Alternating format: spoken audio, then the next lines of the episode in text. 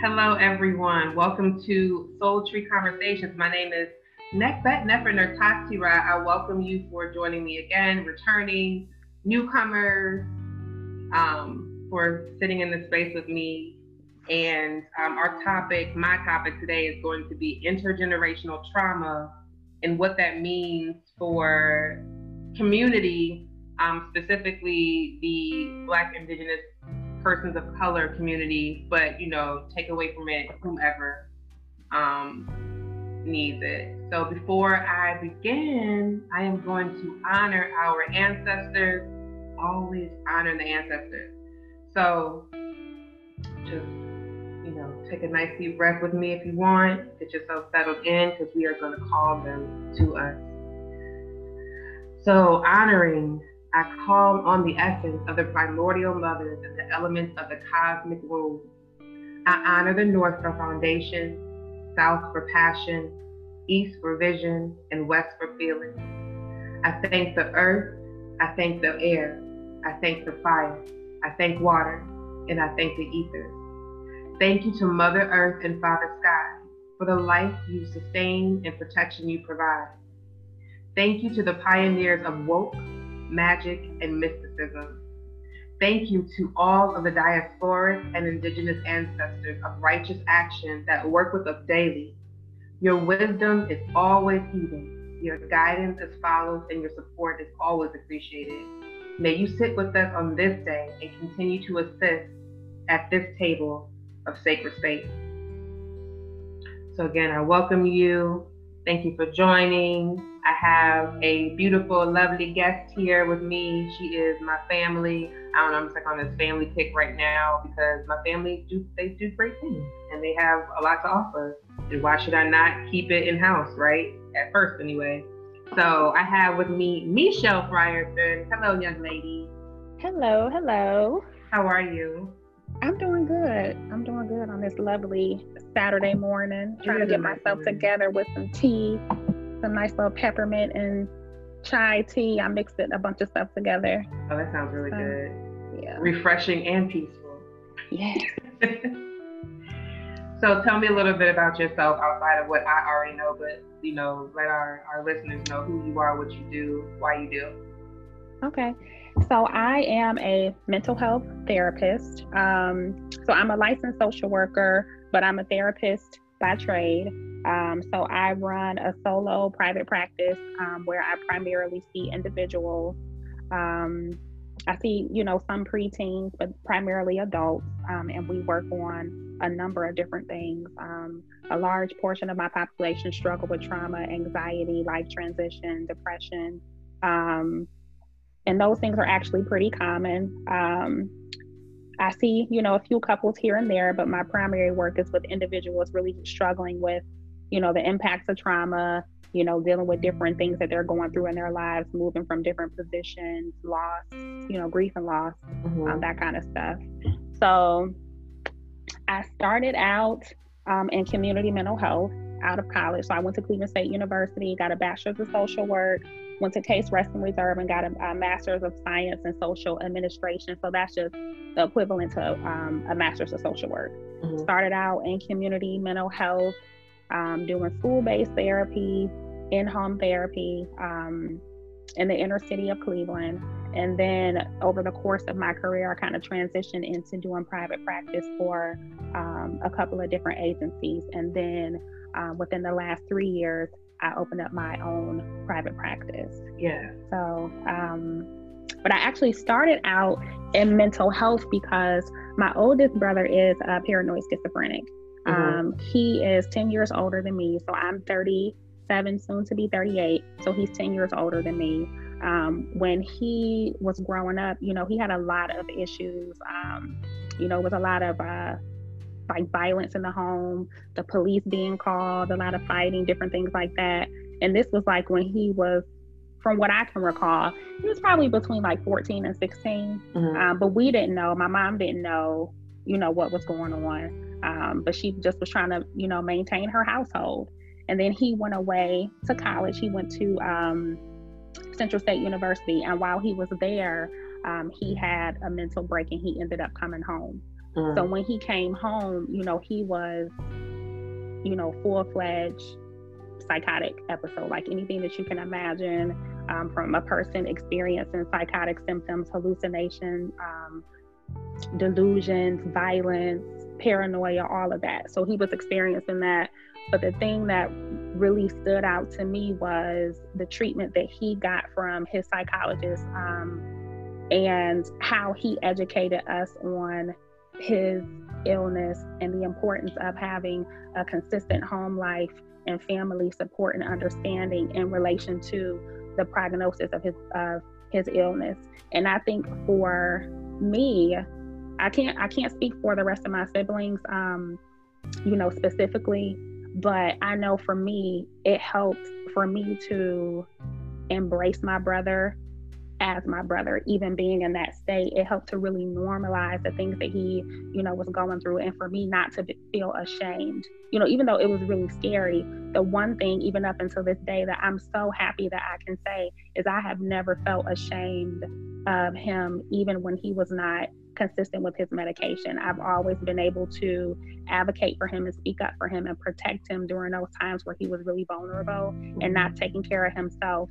Um, so that's the one thing that I appreciated about the education that I got from his psychologist. And I think that that is something that really fuels like my fire and my passion about what I do in educating families about their um, family members who are really, really struggling with their, you know, mental illnesses and the symptoms that come along with it.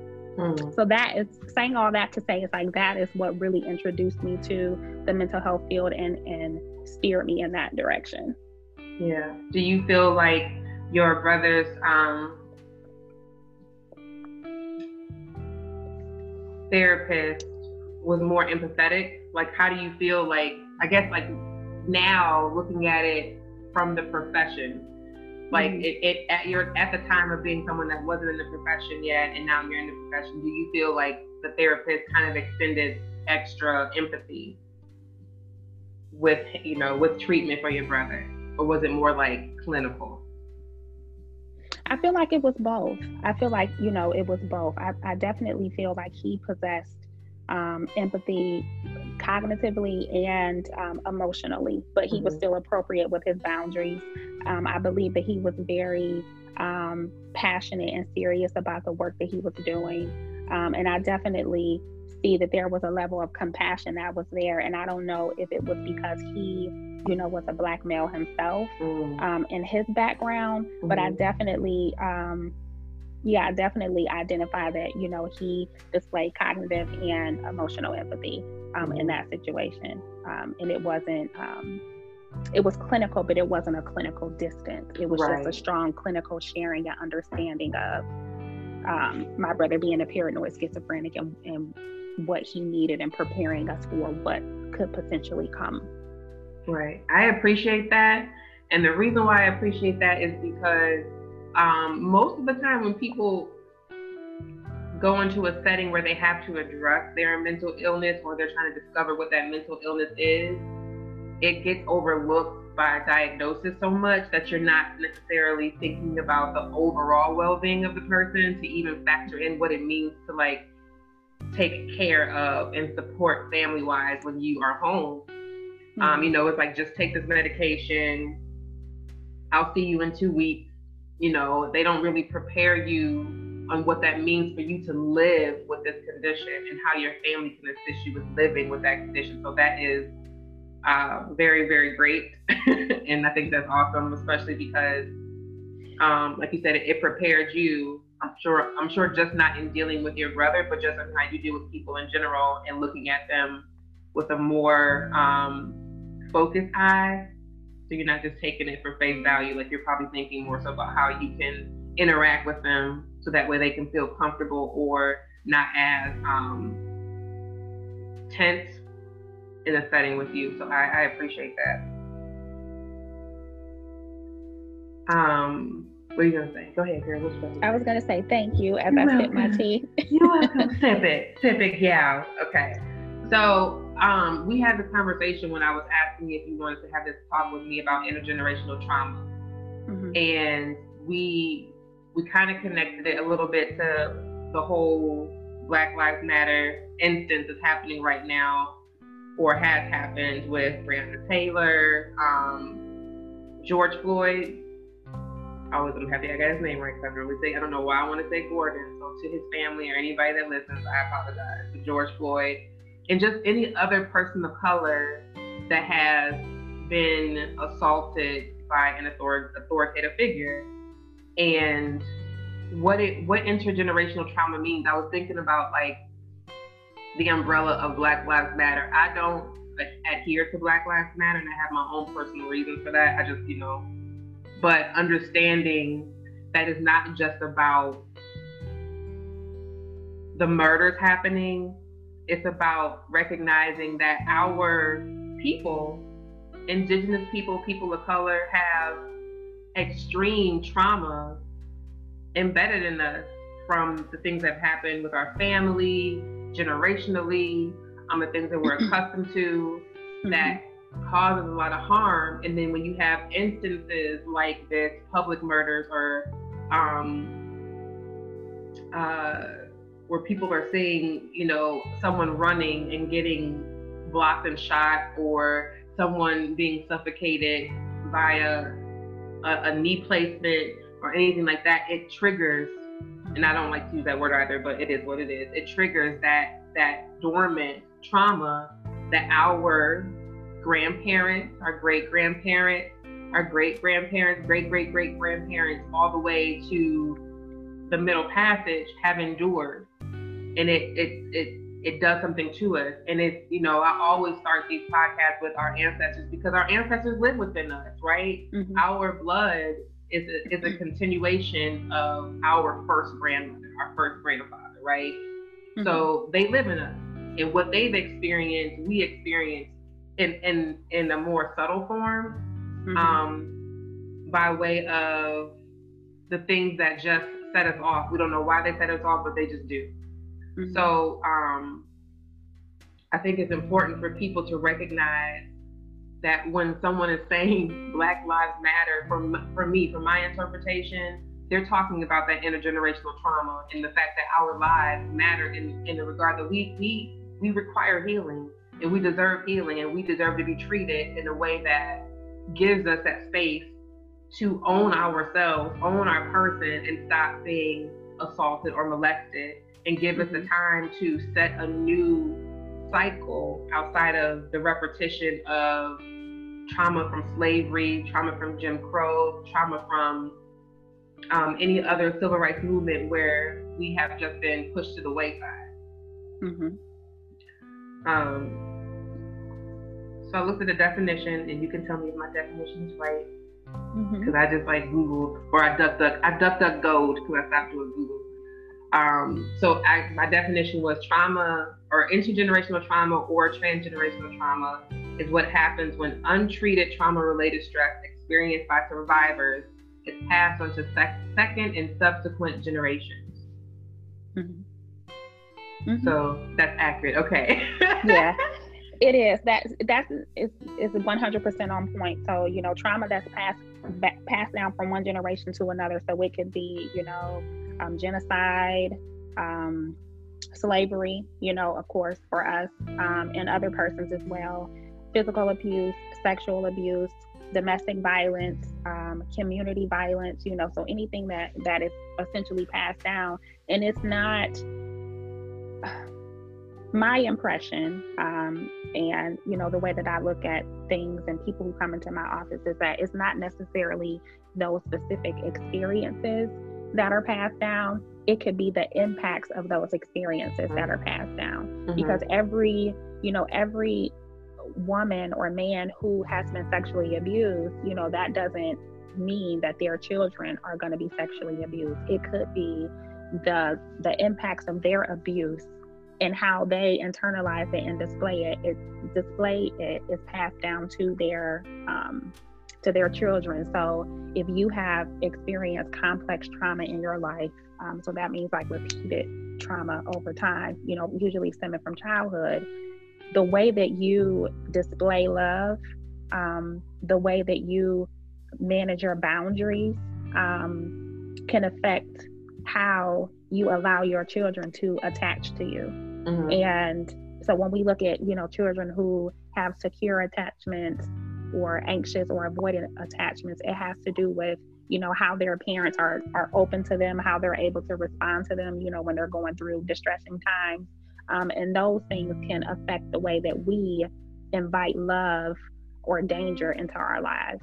Um, so it could be, it could definitely be a number of things, or it could be a situation where you know you have experienced abuse in the home, and because of that, you know your um, ability to recognize threat and danger has been diminished or desensitized. Mm-hmm. So then you are opening yourself up to be in abusive and violent situations over time repeatedly because mm-hmm. you are not you don't recognize something as a threat mm-hmm. and it's and you're in a, and then you feel like all of a sudden i'm in an abusive relationship but it's like no these small things have built up and then now someone is, is literally punching you in the face right. or beating you with a bat because you didn't recognize that this yelling or throwing things or whatever is an indicator that this is an abusive person. So it's a lot of different things um, and those are just you know two very um, basic examples but there are a lot of different things um, that happen to us um, that are the impacts of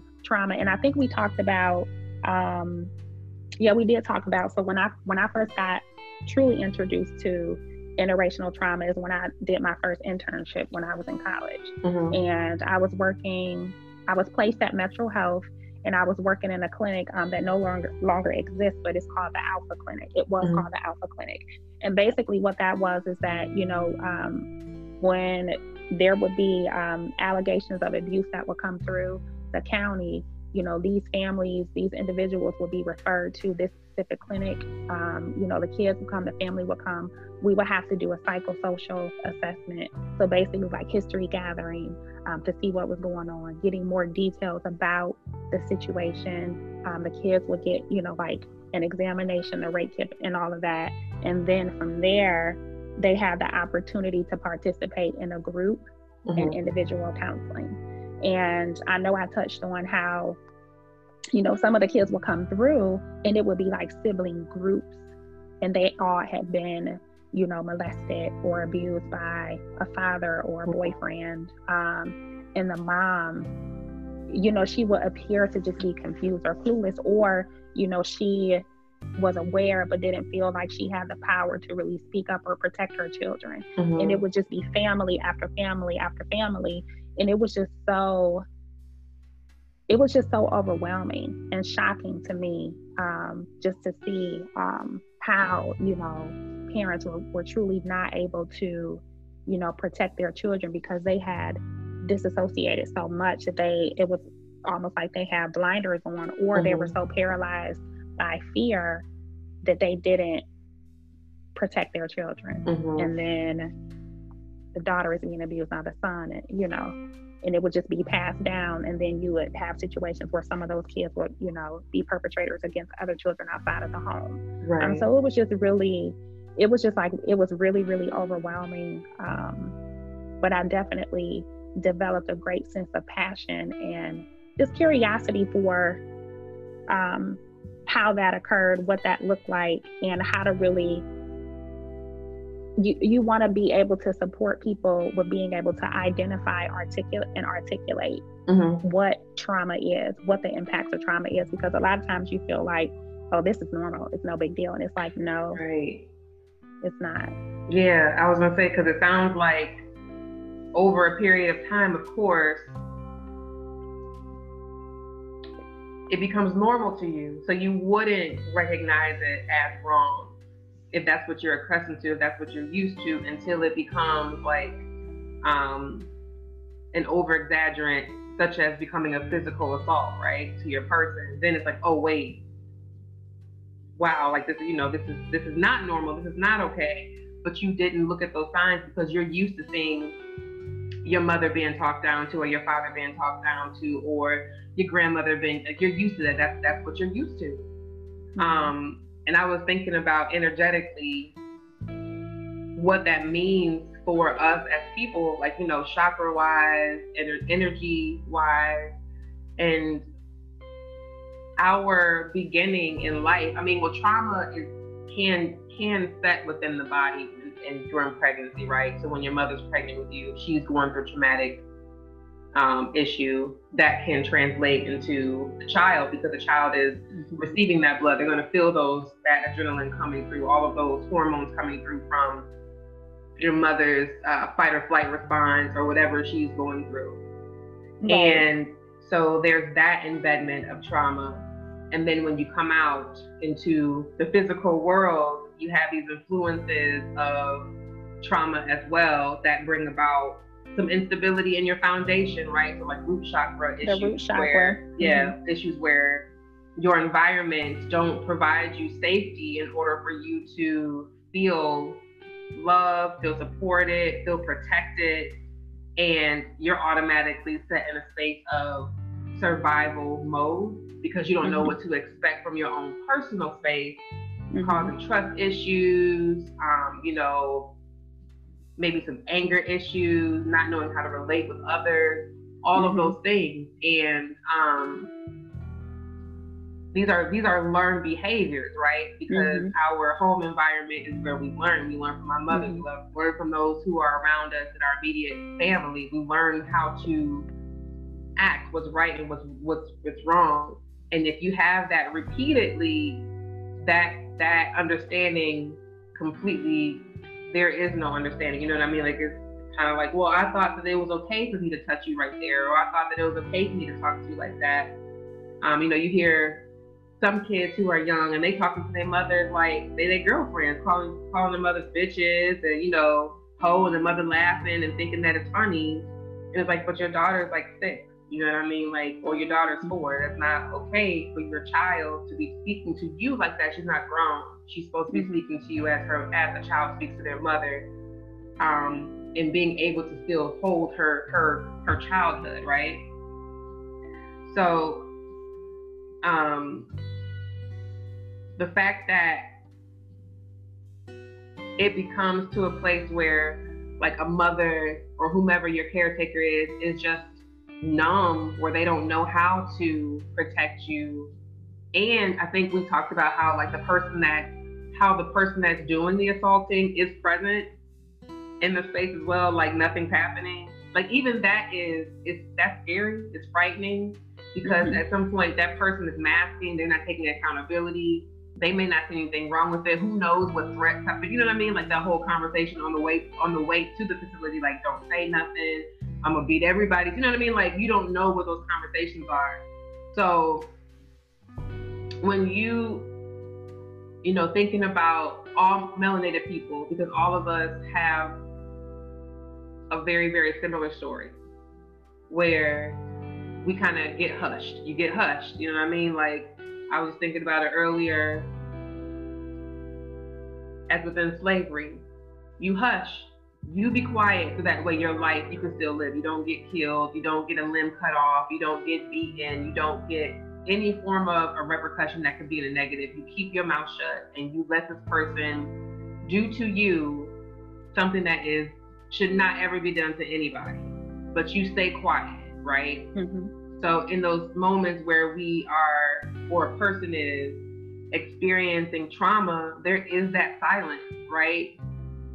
There is that moment of I can't speak up. I can't tell my mother because she sees it, but she doesn't want to believe me if I tell somebody it's going to be my fault, um, this right. person that is doing this to me is telling me that they're going to hurt me more, or they may hurt another family member, and it silences you. So now you have, you know, that that vocalization being cut off, your expression being cut off, your your sense of any type of willpower or feeling like you have any type of strength or ability to um, be present in that moment, that's taken away from you. And then it, your sense of self, your self esteem, you know what I mean? What that means for you. So it's like when I look at the world and how they tr- and how the world treats us, people of color, persons of color, indigenous people, children, women, trans people, as if we don't have a voice. And then when we do begin to speak up,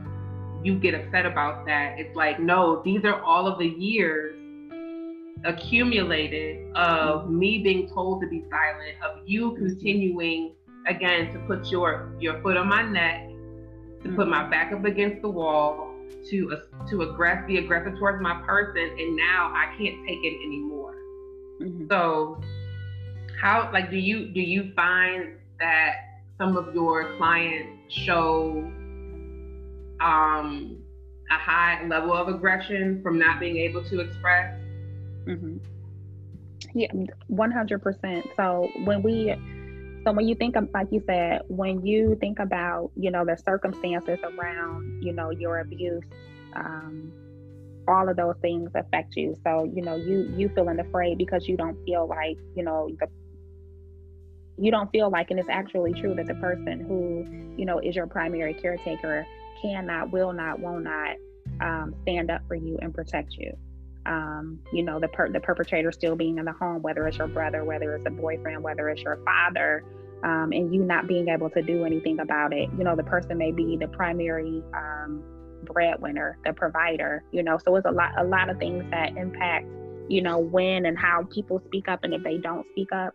But definitely, um, if you think about the emotional tone that is in the house. So whether it's very, you know, volatile and verbally abusive or whether it's just very quiet and, you know, people are silent and you can't say anything. Um, you know, we we experience emotions because it's our way of communicating with the environment and um, and how we respond to the environment, how we see the environment. Like our emotions serve a purpose. So if you're not able to fully express your emotions, there's a whole process that needs to happen that's being suppressed or repressed. Um, so that really plays into, you know, your self-regulation abilities. You know, if you if you are experiencing, you know, a, a, an extremely emotional and distressing time, if you have never fully been able to let that out and then be supported and um, you know coddled or protect whatever you needed in that moment for your mm-hmm. parent to comfort you if you never experience that once you have an opportunity to let those emotions out you may not even know you know what that means and i think a lot of people um, when they get to points where where they want to cry they feel like they don't want to because they don't know what's going to happen. Like if I let mm-hmm. all of these emotions come out, because it's not mm-hmm. going to just be an emotion from this one event, it's going to be a bunch of stuff mm-hmm. that I mm-hmm. never was able to let out. What's going to happen? Am I going to have a nervous breakdown? Am I going to end up in the hospital? So then it's mm-hmm. like you resort to what you've been doing and you try to stuff it down. Right. Or it could be, you know, the adverse reaction, the other side of it. Um, that you're extremely angry because you mm-hmm. have been silenced and shut down for so long um, because you you you know are bitter and you have just like that rage you know that needs to come out mm-hmm. um, and when it comes out it's like i'm unleashing every single beast in my body my imagination wherever it is coming from i'm unleashing it on you mm-hmm. even though this situation isn't appropriate but i'm gonna let the lid off this thing and i'm just gonna let it go um, mm-hmm. and then not even being concerned about the consequences so you definitely see, you know, extreme anger, extreme rage, um, sadness, or fear of expressing emotions because you just don't know, you know, what that will look like for you if you allow the cycle um, to take place. And, and that just really is that the poor, um, you know, self-regulation skills. Yeah, I I um, appreciate you you speaking about a person fear or like um yeah fear to, to not want to express their emotional state that's like a huge huge huge huge uh truth and hurdle within healing mm-hmm. is that people are afraid of what's going to happen if i really open this door if i really allow for everything to come out mm-hmm. if i really allow for myself to go through that because number one you got to go through it again right? You got to mm-hmm. you you you have trained your mind to push push past that moment. It's happened but we don't talk about that. You just keep going. You know it's, it's a switch that you flip on and you you move forward. You're resilient you're strong and you you show up for your life how you have to. Mm-hmm. but at some point when it becomes overly uh detrimental to your well-being where maybe you're not able to function you can't figure out why you might be having issues with focusing or why you get so upset so quickly, you know, or why certain things are emotional to you. And if a person is like, okay, I am finally gonna go see Michelle and sit on her couch or her table or her wherever wherever you have in place, I'm finally gonna go see her and do this work. Or if a person will come to me um, willing to to do that for themselves as well, willing to step into their own healing, it's it's a conversation like whatever happens it's okay if it comes out. You don't have to. This is this is a space. This is an element where you no longer have to suppress. This is about you. We're here for you. You need to let these things out, and whatever you feel is okay.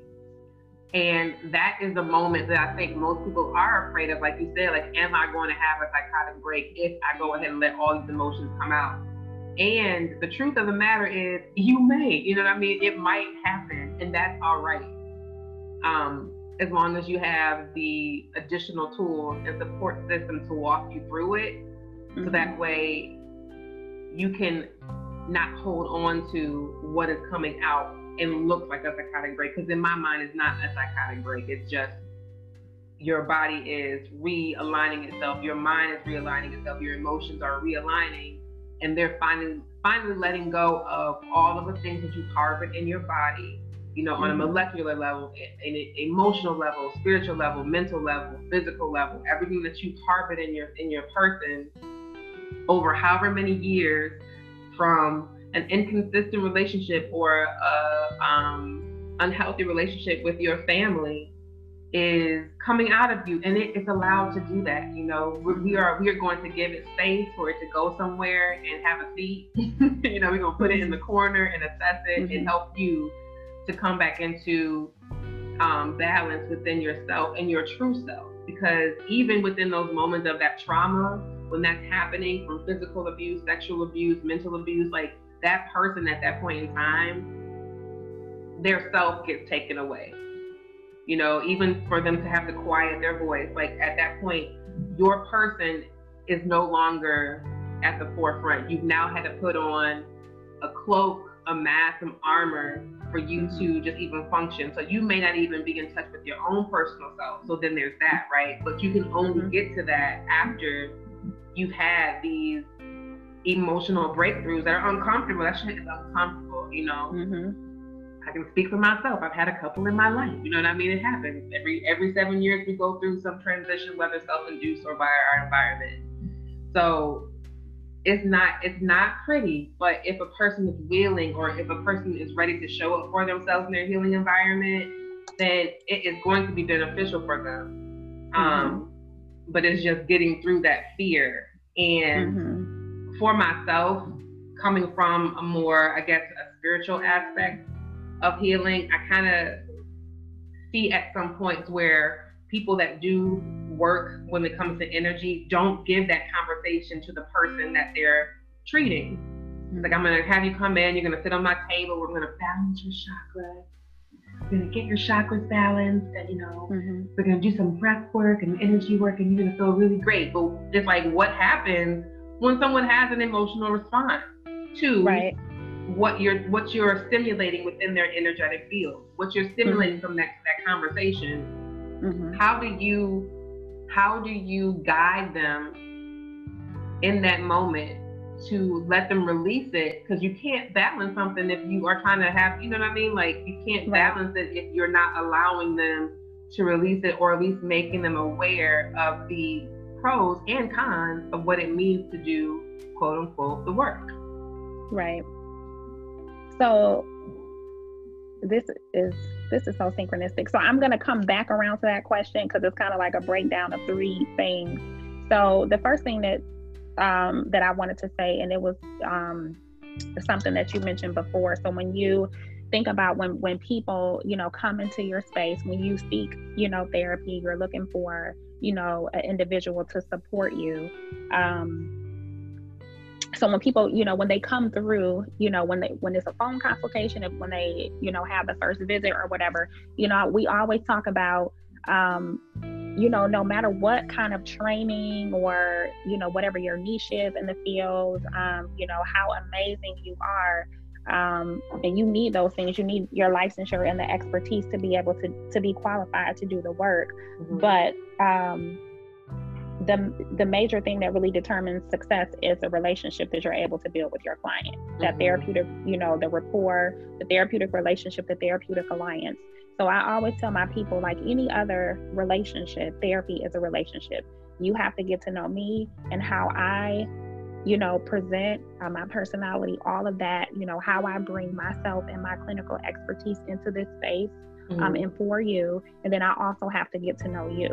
Um, sometimes you know right away whether or not it's a good fit, and other times you don't. You know, it takes time. So I always encourage people to give it about three to five sessions if they are on the fence or if they just feel okay, you know, just to determine whether or not they feel like it's a good fit before you just give it a wash. But like I said, sometimes you know right away. Mm-hmm. Um, so that's one thing that I always tell people. And it's so interesting because someone asked me recently, you know, what do I feel are the major contributors to the to the success rate of, you know, clients in therapy. So the one piece of it, the, the major piece is the relationship, the therapeutic relationship. Am I able to establish a relationship and vibe with this person well enough to trust them to tell them all of my shit?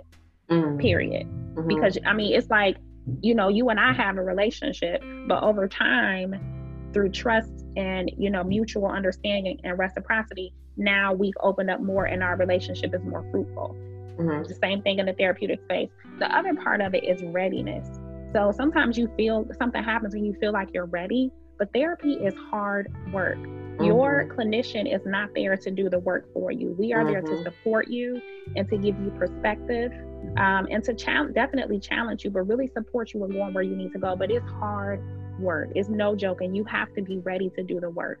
Sometimes you feel like you are, and you go in for one thing, but so many other things come up, and then you're like, damn, I'm not really ready for this. I right. don't want to do this work. So it is a relationship and then it's and it's the readiness piece from my mm-hmm. you know from from my experience you know from being a therapist um so that's you know one thing that i really really try to encourage people to understand and then sometimes you it's a good fit but then over time you're like you know what I'm growing and I'm changing, and Michelle can't do for me what I need her to do. Right. So maybe I need to seek out another method or another form of support to give me the things that I need to get. And sometimes that can be a little tricky for clients because you know they get attached and they don't want to and they feel like it's personal and it's really not. It's like mm-hmm you know, we're all here for a reason and a season. So you have to really, really take ownership of your space. And clinicians know this is your time, your space, your an investment, your investment. If you feel like you've gotten everything that you needed to get and you need to move on, you need to do that and it's okay. Or if you just feel like you can't get it, then you can you can restart the process. We can give you resources, um, you know, to find what you need. So that's one part of it.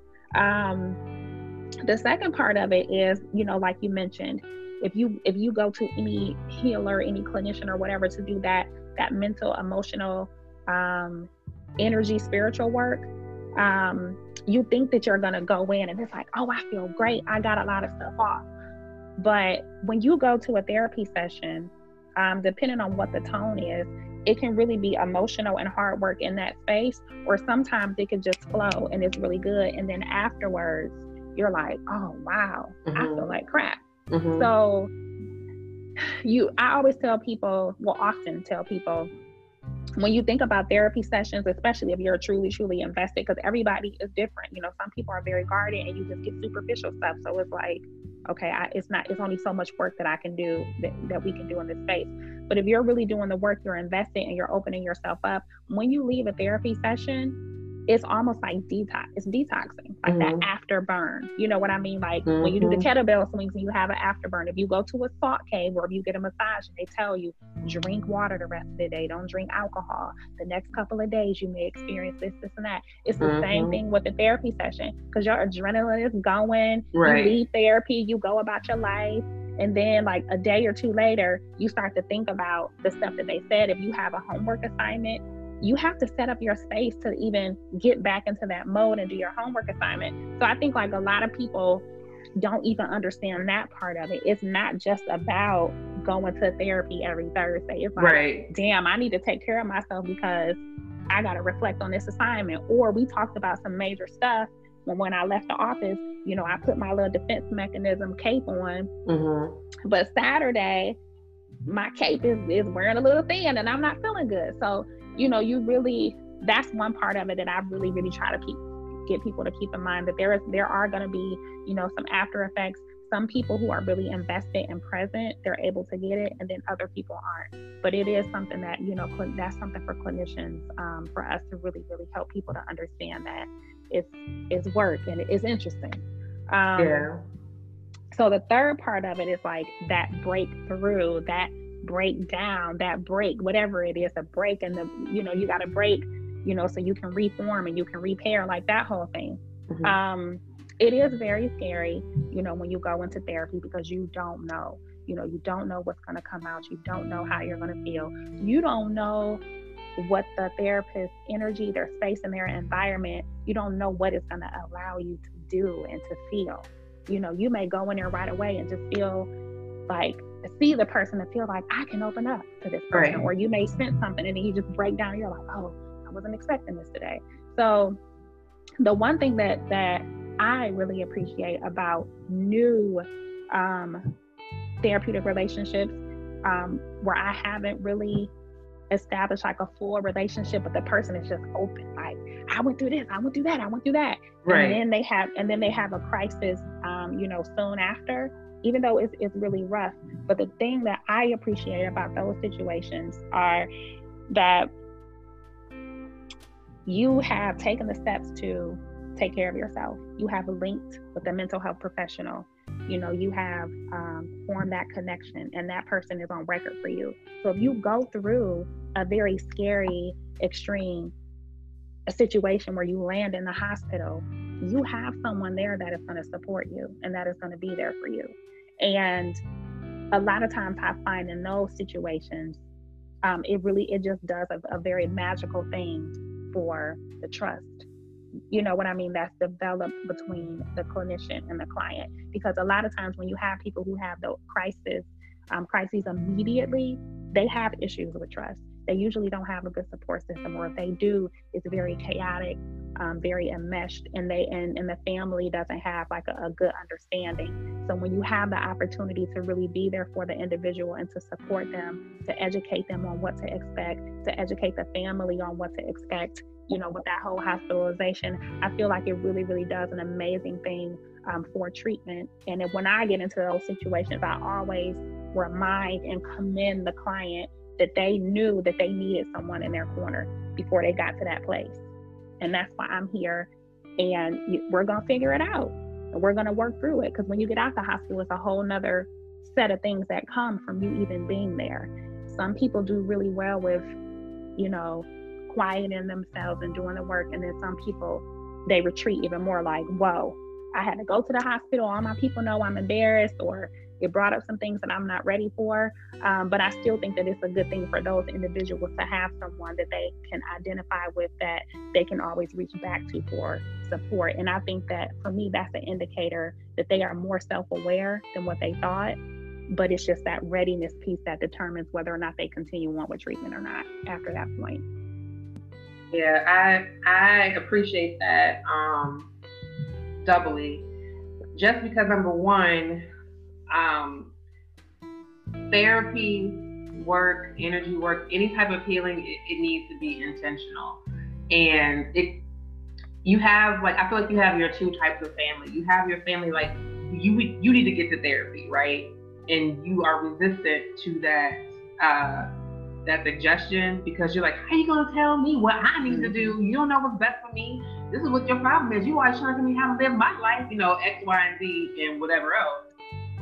And then you have those people, those same people that over a certain amount of time, when things are not working for them, they're like, okay, I think you may have been right. I think that I might have to get into some therapy. Thank you for, you know, pushing me in that place even though I wasn't ready. And then you have those that are intentional about their healing who are like, I need I need to go like this is not working for me. My life is not working for me. I am like fucking up myself in all areas and aspects. I don't know what I'm doing. I don't know what I'm doing.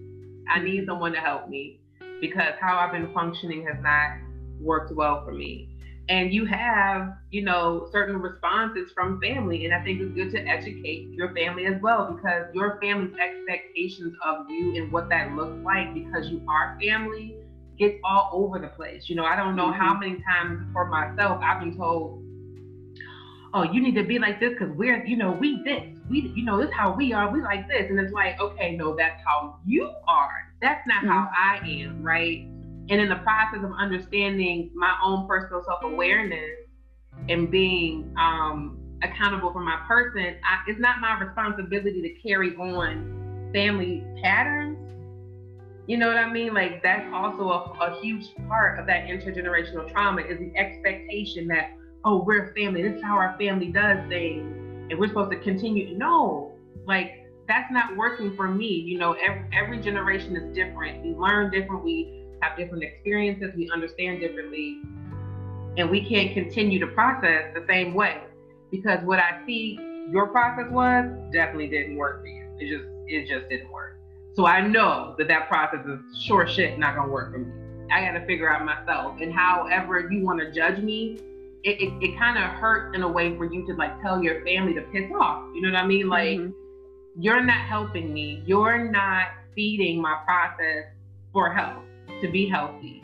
And sometimes you just have to. You have to say, hey, I am I need to go through this. And you're either gonna be there for me or you're not gonna be there for me. Either way, I'm going to step into this path because I have to live my life.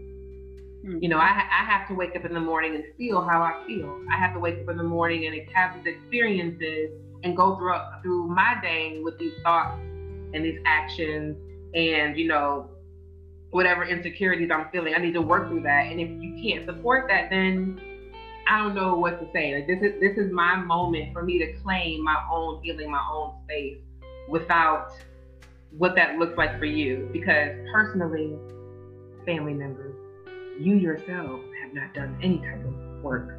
So you don't have any space, right, or room to tell somebody else how to do their own. So you know that's also that's also realization mm-hmm. within within those traumatic spaces. It's like, yeah, you begin to bump heads. Like, okay, mommy or daddy or auntie, grandma, whomever that wants to give you some solid advice, the the, the Madeas that want to give you that advice, right? Mm-hmm.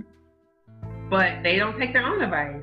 You know right. what I mean? Like you're you're trying to tell me what to do, but you haven't um, structured your own life around a sound foundation and if I were to reflect that truth back to you, you can't take it, right? Mm-hmm. So until you can swallow your own medicine, don't try to give me food. Okay. So um, the breakthrough and the breakdown is crucial when it comes down to be supported, whether it is blood family or family that we have created of our own. We do need to have that in our in our corner, and people need to understand that and not come from a space of judgment or looking at you like, oh my God, you're fucking changing. What's wrong with you? It's like, well, uh, you know, I got shit coming up and it's not pleasant. If it's not pleasant for me, I know it's not pleasant for you. But think exactly. about it for me. You know what I mean? Like mm-hmm. this is my stuff coming up. This is my purge happening. So whatever you're feeling is like secondhand smoke. You know what I mean? Like whatever whatever you're feeling from my discomfort, you're just you're just in the space. You're seeing the residual of it. But I actually have to wake up in the morning and just start crying for whatever reason because I had a realization from my therapy session two days ago. Mm-hmm. You know, mm-hmm. I was really thinking about it. Or as you said, and I appreciate that you spoke about homework because I'm always giving some homework. I'm like, you need a journal. Bring a journal and prepare mm-hmm. because when you get off this table, this is just like you said, the superficial surface work. But when you come back, we're going to revisit what we talked about in the last time that I saw you and what it means. What did you do within that week? What did you do within that two week or that one month span that I haven't seen you? And where are you now? Hey, let's let's go from there. It's a whole entire process. It is not a quick 30 minute, one hour session. It doesn't work that way. Mm-hmm. And I think it's important for the world to understand that when people are talking about what triggers them, what sets them off, what traumatic experience they've had and what it means to be resilient and strong. To tell someone that they should just get over something so quickly is completely wrong. Just don't do that. It is it should never be expected for a person to just jump back so fast because you don't know how those experiences have set in their body. And you know, when you talk about emotional trauma or verbal emotional abuse, verbal abuse, that's like a slow breakdown. You know, it's like um uh I don't know, I don't want to say like acid, but something, some chemical imbalance that's happening where you, your your mentality, your brain is slowly breaking down, where you just become low, where you're descending into a space of just oh shit, you know. Mm-hmm. And then when you when you come out of that moment and you have to kind of restructure and rewire your brain to no longer thinking in this way of, of the emotional trauma or the verbal trauma that you've experienced and people don't recognize like what you're what you're doing that's not right. That's not you know it's not fair to you. And you can't explain that. A person can't explain hey i've been through this. This is how i felt during it and this is why. Because it's it's, it's subjective. It's so personal that there will be no words in the dictionary that you could possibly come up with to to under to help a person understand let's say themselves have gone through it Mm-hmm. So, and I think that that's so interesting too, because if we think about, you know, knowing that traumatic experiences changes the brain, you know, it changes, it actually changes the, the structure of the brain. Um, and then, you know, also too, it just really coloring or discoloring your lens and the way that you see the world. Um, so when you talked about, um, when you were just talking about like the different ways of thinking or, you know, how verbal abuse all of it, it, it, affects you in a different way. So you can be in, a, in an environment where your mother was very, very ver- just verbally abusive and never physically abusive. You've never been sexually abused. One mm-hmm. kid can have, you know, can feel, can be fine. You know, they can be an overachiever um, and they may not be as greatly um, impacted because of their self-esteem or um, their ability um, to allow mm-hmm. people or society expect for, you know, um, persons of color to be able to get over things quickly. And i think that that's interesting when we know about you know the research of, of you know how trauma impacts the brain. It changes the brain. It changes the way that you know that we think and in our lens for um, just for life in general. So all of the impacts of, of trauma. So you talked about um, it it creating like a sense of like distrust and not feeling you know comfortable in your environment so if you mm-hmm. think about um, you know you being hyper vigilant not trusting people um, out in the home or outside of the home mm-hmm. if you mm-hmm. think about you know having poor you know self-regulation skills and not being able to pick up on appropriate social cues and how to respond and how to you know interpret those things having those distorted you know thinking patterns like you know all of all or nothing or generalization or magnification like all of those defense mechanisms that you know you know, we all gravitate towards certain ones in different ways. But when you are, you know, extremely traumatized, um, the structure of your brain changes. You can have difficulty um, with just learning and comprehending. Mm-hmm. Um, so even if I can't comprehend what you're saying, then how can I even move forward with this job application or right. handling and managing conflict appropriately? Right. You know, on in a social setting, in an academic setting, um, you know, in a professional environment. Mm-hmm. So I think that, you know, with you know, with us being so educated about the impacts of trauma and then just ignoring all of these groups of people who have generational trauma, you know, it definitely it, it, it just doesn't make sense. Like how can how can we say this is how you know so who so whose trauma affects who in what way? So it's just really that part of it you know that part of it is is really interesting for me. And it was an, it was something else that you said when you were talking about um, the family and how you grow into your own person and realize that you need to do certain things for yourself to really step into yourself. Mm-hmm. um, and when you said that it really really you know makes me think about boundaries and doing you know that, that foundational boundary work you know with you know clients you know it, it's it's difficult when you work with you know people who are um, still children or still living you know with their family the family of origin or mm-hmm. or um, you know, the people who are like the greatest source of, you know, their trauma and the things that they've been through. So they only have so much control over, you know, what they can do and yeah. what boundaries that they they put in place. Mm-hmm. But if mm-hmm. we just really think about how our family is the stage play for how we interact with the world, mm-hmm. then we mm-hmm. have to think about when we get the opportunity to separate from that, we have to establish a new set of boundaries. And that group of people, that place, you know what I mean? Like that that stage is a first place where you need to practice yeah better boundaries your, like your new boundaries yeah. it's like rehearsal like mm-hmm. okay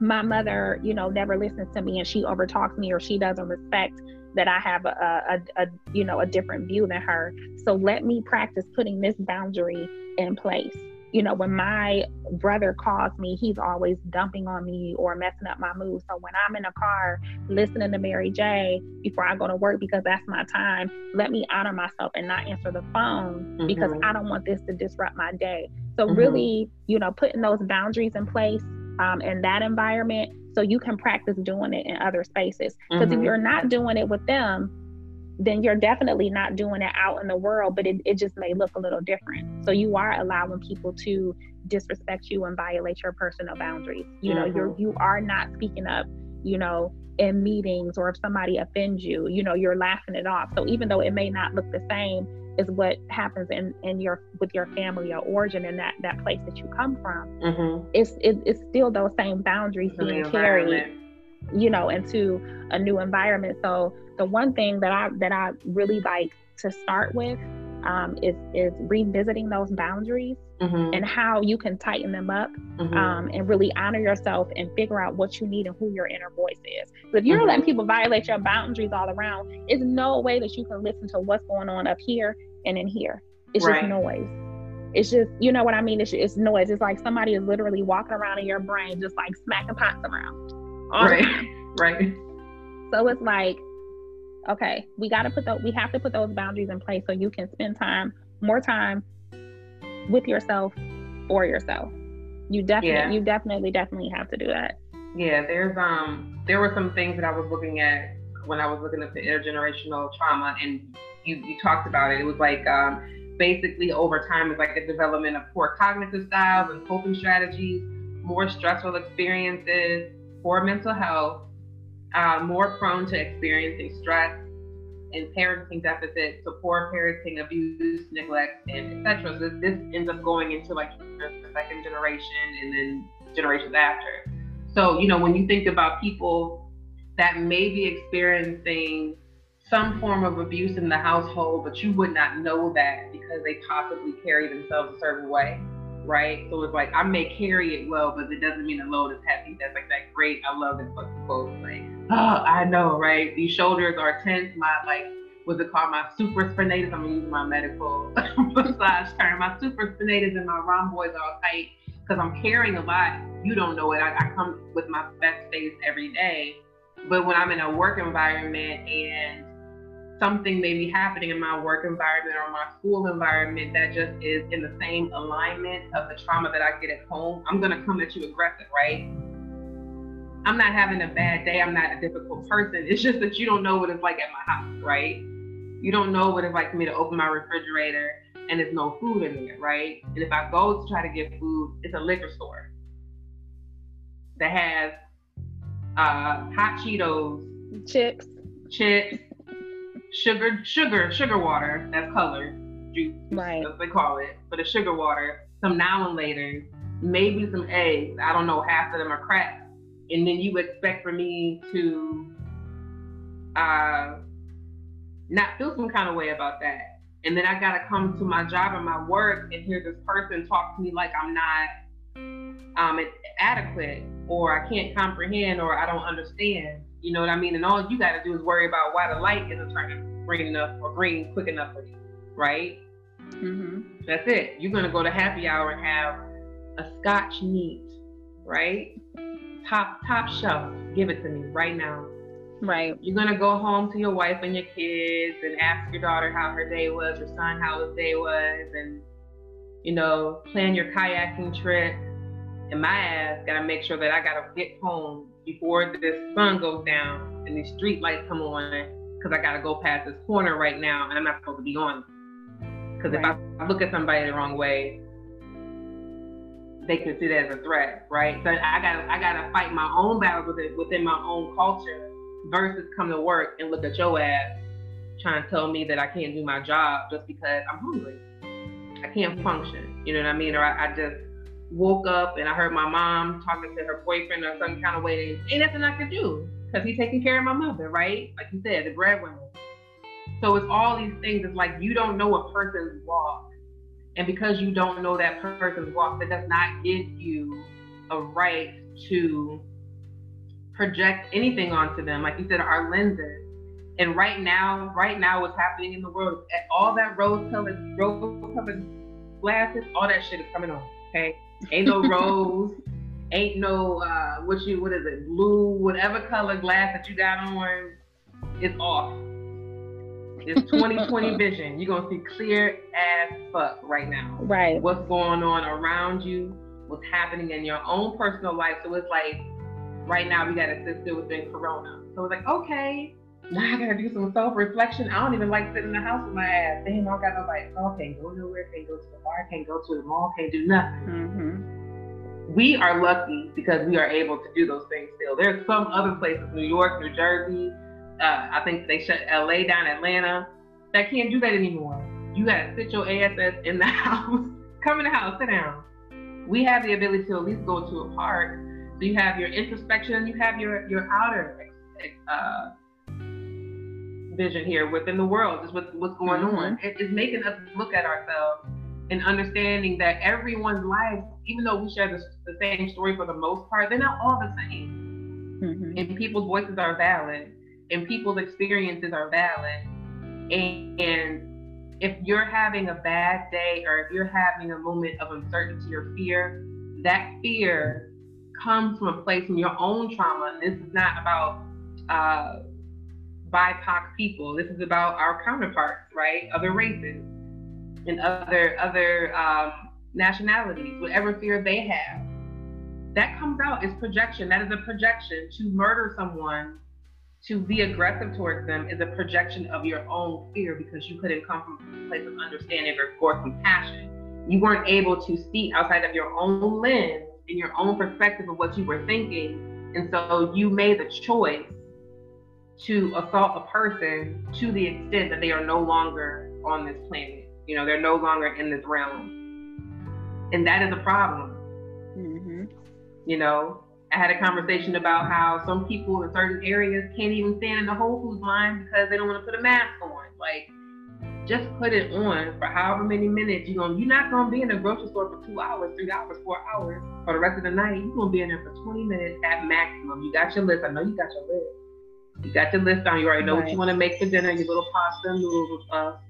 And then you leave. And when you get to your car, you take your mask off. It's just it's just the mindfulness of what it means to be aware of other people. Is very very precedent that that for some not all but for some people just don't give a shit. You know what i mm-hmm. mean? Like even under the umbrella of all lives matter i don't think people even put themselves underneath that category. They just want to say all to be defiant. But that does that it's does just that a rebuttal. yourself? Yeah it's you just know, a knee-jerk rebuttal. rebellion. Exactly. Mm-hmm. like is it when you say all lives all lives matter do you include yourself in that? Do you include your family in that? Do you include your neighbor in that? All aspect because all is general. So even if even in you saying that all lives matter black lives matter trans lives matter women's lives matter children's lives matter your animal lives matter plant lives matter you know what i mean like it's for you to say that it's, it's it kind of it doesn't serve a purpose. Counterintuitive because mm-hmm. you're trying to be clever, but it's not really clever. So it is what it is. But it's so important for us as people, not only as melanated people and indigenous people, diasporic people, to understand that we have a right to own our space. We have a right to say, I am here, I'm present, I am in the same room that you are in. I am breathing the same recycled air that you are breathing. I have a right to go about my day and have success and have goals and dreams and aspirations, and I have a right to my life and my life's purpose, just like anybody else. And that conversation in itself is kind of disgusting that a person has to say that, right? But in order for someone to understand why I'm saying my life matters, you have to understand that for years, the things that have been done to me and my family have shown that people don't give a shit about my life. So I want you to understand why my life matters because when my great, great, great, great, great grandmother, whomever came over from her tribe over here, not of her own will, but of someone else's, and was told that she couldn't even be herself. She was stripped of her culture, stripped of her language, stripped of her ways um, in a land that she didn't understand the nature around her. You know what I mean? She couldn't practice her religion. And she had to be quiet as she watched her children being taken away from her, her body being um, exploited. How dare you tell me that I don't have a right to say that my life matters? This is for her. This is for him. This is for all of my my relatives that didn't survive by being overworked or being murdered or killed for being useless stock. Do you know what I'm saying? Like that's what it comes down to. And you can't sit up here and try to dismiss that history because it's a reality. No matter what the history books tell you, no matter what people say about, oh, get over it, you can't get over it when you don't allow for people to have ownership of their person and give them space to heal themselves and mind their fucking business. Because half the time these people are minding their business. Why aren't you minding yours? And I think that that, you know, what you spoke about, you know, is just that, you know, the systems that are in place and have been in place, um, you know, since over 400 years ago to remind us that our lives don't matter somewhat like you said when you go out your house and you want to get food for your family not having access to nutritious food. You know what i mean? You know when you look at the neighborhoods that we live in and it's all of these ran down dilapidated homes and buildings that are not being you know rebuilt you know are people not taking pride in their environment and not cleaning up the space? Or when we go to apply for a job um, you know, being afraid or paranoid that our name is going to be an indicator um, that we shouldn't be considered for the job, you know, or mm-hmm. if we're mm-hmm. working on a job and being afraid to speak up about, you know, us feeling like we deserve a raise or even requesting a pay audit, you know. And so I think that it's at every turn and every place that we go, we are reminded that we have put these barriers in front of you because you don't mean shit. And we live with that fear every single day. And a lot of times, and especially, you know, our parents and our grandparents, even the way that they speak, they're they're fearful of us. Like, what did you do? What did they say? They didn't mm-hmm. seek out certain opportunities because they were afraid of them being rejected or not, you know, being able to even qualify or feeling like they had to stay in a certain place because it was safe or they didn't want the little bit that they had to be mm-hmm. revealed to be taken away from them. So mm-hmm. it's like it's not even just us experiencing the impacts of trauma in our homes, it's in society. We right, are constantly exactly. traumatized. And it, to be exactly. rejected, to yeah. go, you know, to and sometimes like you get a little bit of hope and you get an interview. Sometimes you'll have like I've had interviews where I had to stay for a day and shadow and and perform and to be rejected when I I'm not going to say that I should have gotten the job, mm-hmm. but I definitely know that I could have gone further than what I was allowed to go. And mm-hmm. some even that, you know, can do something to your dignity. Sometimes it can do something to your self-esteem, depending on how many times you run into those situations. And then you start to feel like, okay, if I've been rejected this many times for these type of opportunities and I've done all of this work and accumulated these student loans, maybe I should just stay right here in this space. Right. And I know, especially for, you know, social workers or counselors or clinicians, we are groomed and built to be workers. Mm-hmm. And when we look at the type of people who are working in our communities, you know, the social workers and the case workers, they are rundown older black people who some of them don't have a license or they haven't gone that far or they don't believe that they can go you know, that far. The little bit that I've done, I'm like, damn, I can't even believe that I have my own practice, you know? Right. So I think that, you know, we, it, it definitely impacts us in our homes and how we respond to our children, how we care for our children, how we love our partners, you know, mm-hmm. how we mm-hmm. treat our siblings and uplift mm-hmm. our parents and prepare to take care of them as they age and just really, mm-hmm. you know, honor and respect them as they're they're transitioning in life and, and, and preparing the next genera- generation to do so in a very loving and caring way as our ancestors did so it's yeah. one thing that you know we we are not doing those things in our homes but then we have to go outside of our homes and experience another set of traumatic experiences that are so intricate and embedded and detailed and just gut punching and all of those things and then and it's like we're just doing it over and over again in every situation. So it's like of course you're going to be irritable. Of, of course you're going to be hyper vigilant and volatile and not having good conflict you know management skills because you feel like every situation someone is out to get me. Why you ask me about that? You know it's like where do we get a break? Where do we have the space in the room and the opportunity like you said to care for ourselves and heal ourselves and recognize this is how my traumatic experiences affected me. I am not these experiences. I am not my emotions. I can be an observer of the things that are happening to me, and I can treat these things and heal these things and massage these things so that they can work for my benefit so I can really step into a better version of myself. That's all we want, man. That's like a whole, that's all, all the snaps because, right. just because these things have been categorized or it has been told these are my characteristics, they're not. I don't have to take ownership of what it means for a person to tell me, you know, based off of their very small experience of my lifestyle or my livelihood, what and who I am. And Black excellence, Black wellness, Black health, Black um, uh, experience indigenous experience. Like for me, like I don't even, you know, yes, black people, but I don't know, I don't disassociate myself from any other melanated group because I feel like we all have the same story in some way. We were all colonized at some point. Mm-hmm. So all melanated people have a right to excel within their craft, right? Mm-hmm. It is okay for you to excel and be um, just as present as any other influencer, public speaker, motivators that you excel and break those molds because when we do that, we are, and I was talking to Lauren about this as well.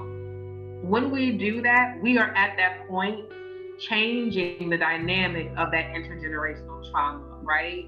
We 100%. are breaking breaking the cycle and the pattern of the fear, of the uncertainty, of the insecurity, even to push through the traumatic situation. So you have your breakdown, you have that shit real good, right? You sit in that moment, you go ahead and let yourself feel every piece of anger, every pain. You cut something out, you punch something, you whatever mm-hmm. you got to do to release it. So that way, that feeling goes away from you. You don't ever have to feel it, and you make that intention that this is the last time I am going to go through this. I don't have to allow anyone to insert themselves in my person, whether it be a family member, whether it be my neighbor, whether it be a friend, whether it be my coworker or my boss, or whatever, wherever I'm at, because I exist not only within my community, but as a person. Mm-hmm. My person has value and has a right to thrive and live and experience and do its purpose work, right? Because we all come here to do something, but we get swayed by